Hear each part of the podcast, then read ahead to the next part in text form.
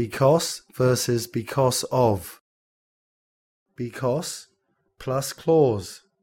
The town has been flooded because a lot of trees were cut down. Wendy loves Thomas because he is kind and gentle. I feel unwell because I ate too much at lunch.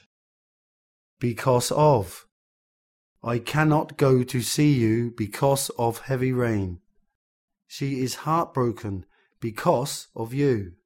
I'm afraid I can't come to your birthday party because of the final English exam.